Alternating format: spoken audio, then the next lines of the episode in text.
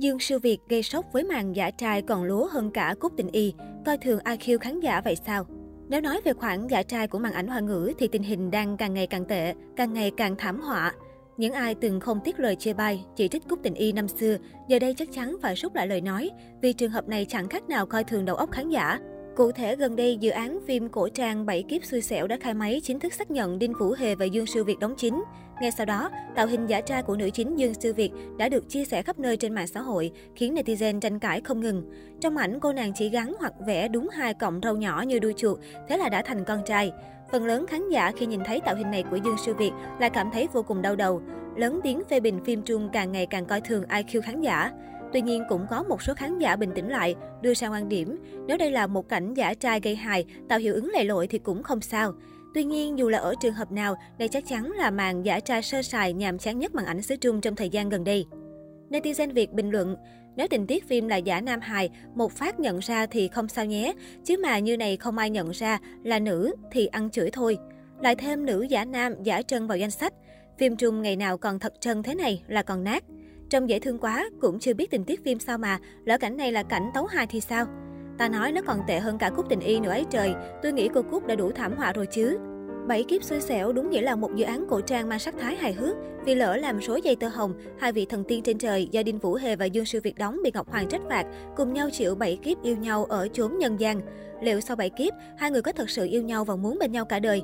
Nhiều fan vô cùng mong chờ dự án này, thậm chí còn trong mong liệu ở kiếp thứ tư, khi cả hai là hổ và lợn, thì ekip sẽ xử lý như thế nào?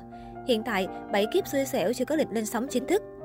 Liên quan đến Dương Sư Việt, cách đây không lâu, nhiều trang báo của Trung Quốc đưa tin nữ diễn viên trẻ Dương Sư Việt trở thành đối tượng công kích trên mạng xã hội vì trình độ học vấn thấp. Cụ thể, một anti-fan đã bình luận trên trang cá nhân của Dương Sư Việt. Xin lỗi, cô không có quyền khiến tôi ghét cô, hay nói thẳng là cô không xứng để tôi ghét. Chúng ta không cùng đẳng cấp, bởi cô chưa học hết cấp 2. Dương Sư Việt đã trả lời bình luận gây tranh cãi này. Thế thì bạn thật hạnh phúc đó, tôi nghe nói cuộc sống đại học tươi đẹp lắm. Nhiều khán giả đã lên tiếng bênh vực và ủng hộ thái độ bình tĩnh của Dương Sư Việt và phê bình lời bình luận vô duyên của người dùng mạng kia. Một số khán giả ủng hộ Dương Sư Việt. Không ngờ Dương Sư Việt có thể bình tĩnh trả lời đến vậy. Đọc câu trả lời mà tôi cảm thấy rất thương cho cô ấy. Bạn không biết Dương Sư Việt phải dừng việc học sớm để kiếm tiền nuôi gia đình sao? Dương Sư Việt sinh năm 1998 nổi lên sau khi giành vị trí thứ ba của cuộc thi tìm kiếm thần tượng trẻ tại Trung Quốc mang tên Sáng tạo 101. Cô sinh ra trong một gia đình nông dân ở Giang Tô, Trung Quốc và có cha mẹ ly hôn từ nhỏ. Lên cấp 2, Dương Sư Việt vì không có tiền trang trải học phí nên đã phải nghỉ học, rời quê lên Thượng Hải, Trung Quốc mưu sinh. Cô từng làm công nhân ở xí nghiệp may, làm thuê quán cà phê trước khi tham dự cuộc thi tìm kiếm nghệ sĩ trẻ và trở thành thần tượng mới tại Trung Quốc. Dương Sư Việt không giấu lý do tham gia làng giải trí là vì thấy thông tin tuyển dụng nghệ sĩ tài năng. Trong đó, các thực tập sinh được bao ăn ở kèm tiền trợ cấp. Cô cũng thẳng thắn thừa nhận bản thân không phải người có năng khiếu nghệ thuật và phải nỗ lực rất nhiều khi tham dự cuộc thi. Sau 3 năm gia nhập làng giải trí, Dương Sư Việt trở thành ngôi sao trẻ sở hữu lượng fan đông đảo của làng giải trí hoa ngữ.